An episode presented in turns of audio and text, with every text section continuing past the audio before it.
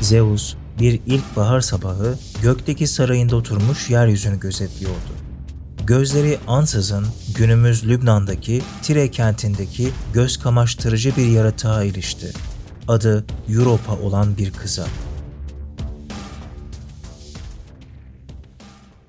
Europa, Dolunay ile eş anlamlı bir isimdi. Batı anlamına da gelen bu isim, aynı zamanda Mezopotamya'da Aştarte ya da İştar olarak bilinen bereket ve doğurganlık tanrıçası Demeter'in de unvanlarından biridir. Europa, Fenike kralı Agenor'un kızıydı.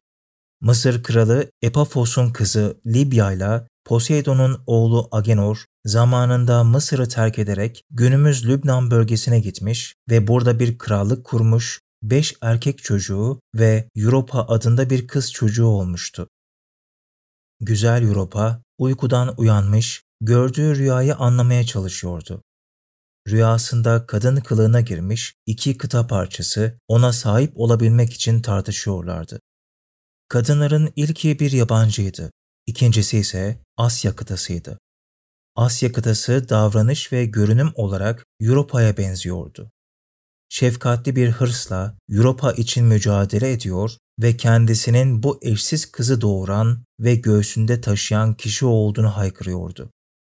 Fakat yabancı kadın Zeus'un onu kendine verdiğini söylüyor, Europa'yı karşı koymasına meydan vermeyecek şekilde kudretli kollarıyla bir hazine gibi sarmalayıp sürüklüyordu.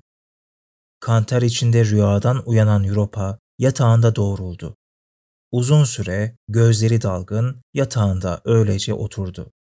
Rüyası o kadar gerçekçiydi ki o iki kadın gözünün önünden gitmiyordu. Gün ağarmaktaydı.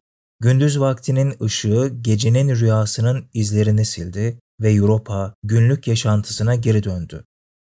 Arkadaşlarını topladı ve hep birlikte deniz kıyısındaki çiçek tarlasına gittiler. Orada oyunlar oynarlar, sepetlerini çiçeklerle doldururlardı. Hepsi de bilirdi ki en güzel sepet Europa'nın sepetiydi. Hephaistos yapmıştı o sepeti. Ayrıca yine Hephaistos'un maharetli ellerinden çıkan eşsiz bir elbise giyiyordu. Bu elbise Poseidon'un Libya'ya kur yaparken verdiği elbiseydi. Babaannesinden de Europa'ya geçmişti. Aşk tanrıçası güzel periler arasında nasıl ışıldıyorsa Europa'da o elbise içerisinde güzelliğiyle genç kızlar arasında öyle ışıldıyordu.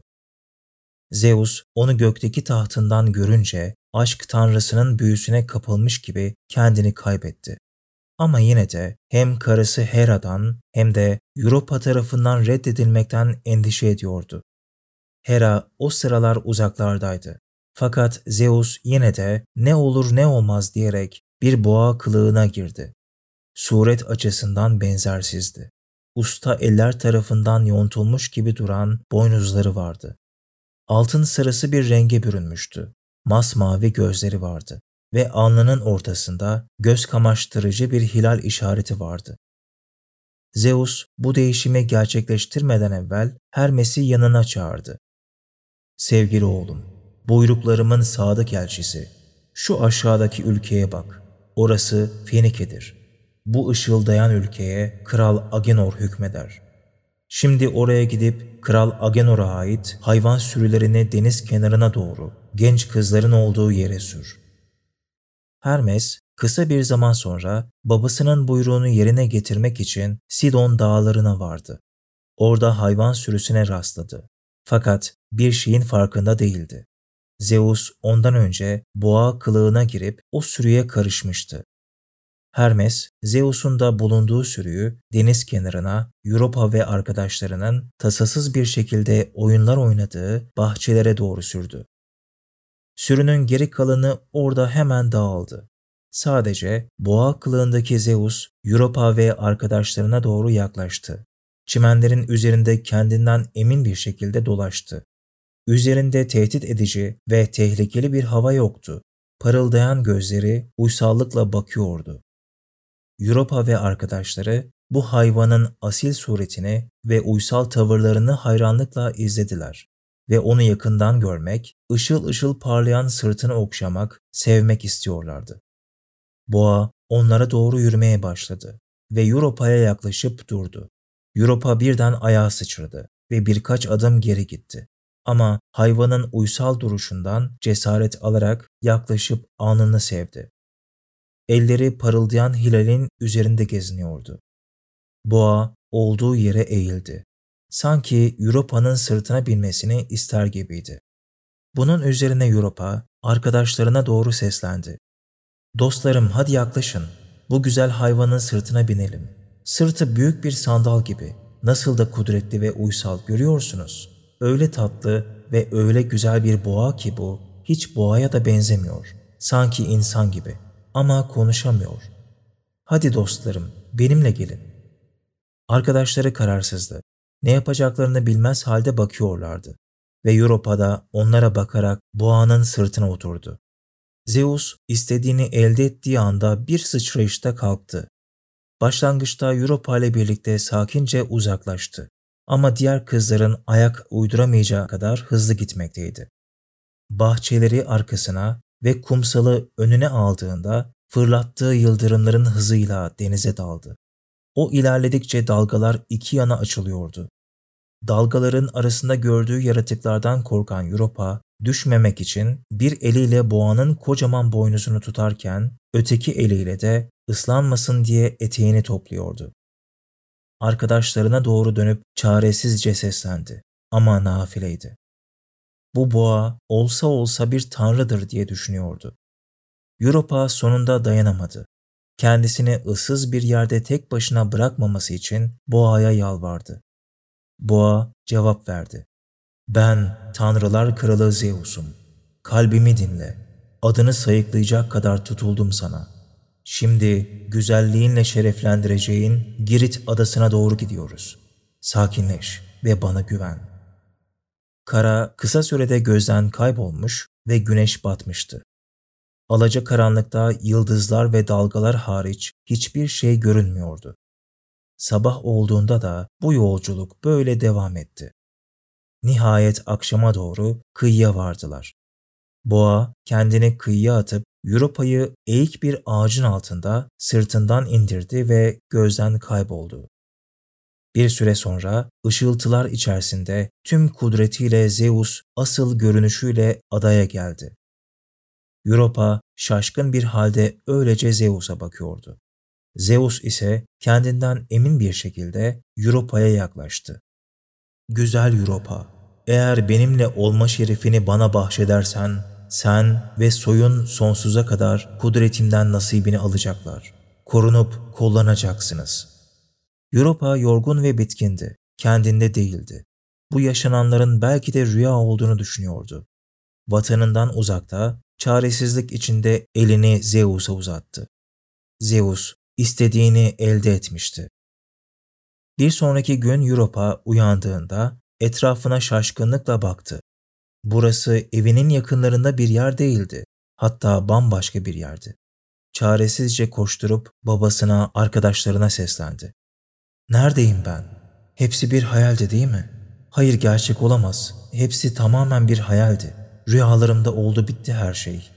Hem nasıl mümkün olabilir?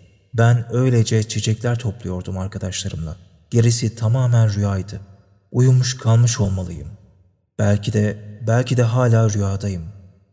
Europa konuşarak korkusunu telaşını gidermeye çalışıyordu. Rüyanın etkisini gidermek istercesine ellerinin tersiyle gözlerini avuşturdu. Fakat gözlerini açıp yeniden etrafa bakındığında tanımadığı ağaçları, kayaları ve yabancı bir denizin dalgalarını görüyordu. Europa sinirden köpürmüştü.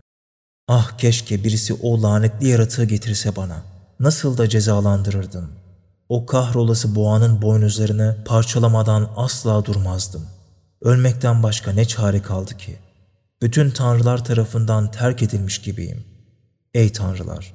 En azından bir aslan gönderin de parçalayıp öldürsün beni. Fakat hiçbir vahşi hayvan yoktu ortalıkta. Bulutların arasından güneş parıldıyor, kuşlar cıvıldıyordu. Europa ise doğanın tüm bu güzelliğinin aksine kendi adını haykırarak söyleniyordu.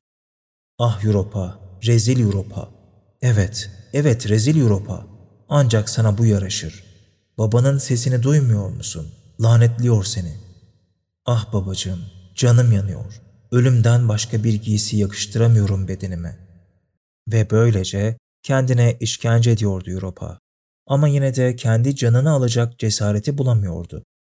Birden alaycı bir fısıltı ilişti kulaklarına. İzlendiğini düşünerek korkuyla arkasına döndü. İlahi bir parıltı saçan Afrodit'i buldu karşısında. Bir gülümseme vardı Tanrıçanın dudaklarında.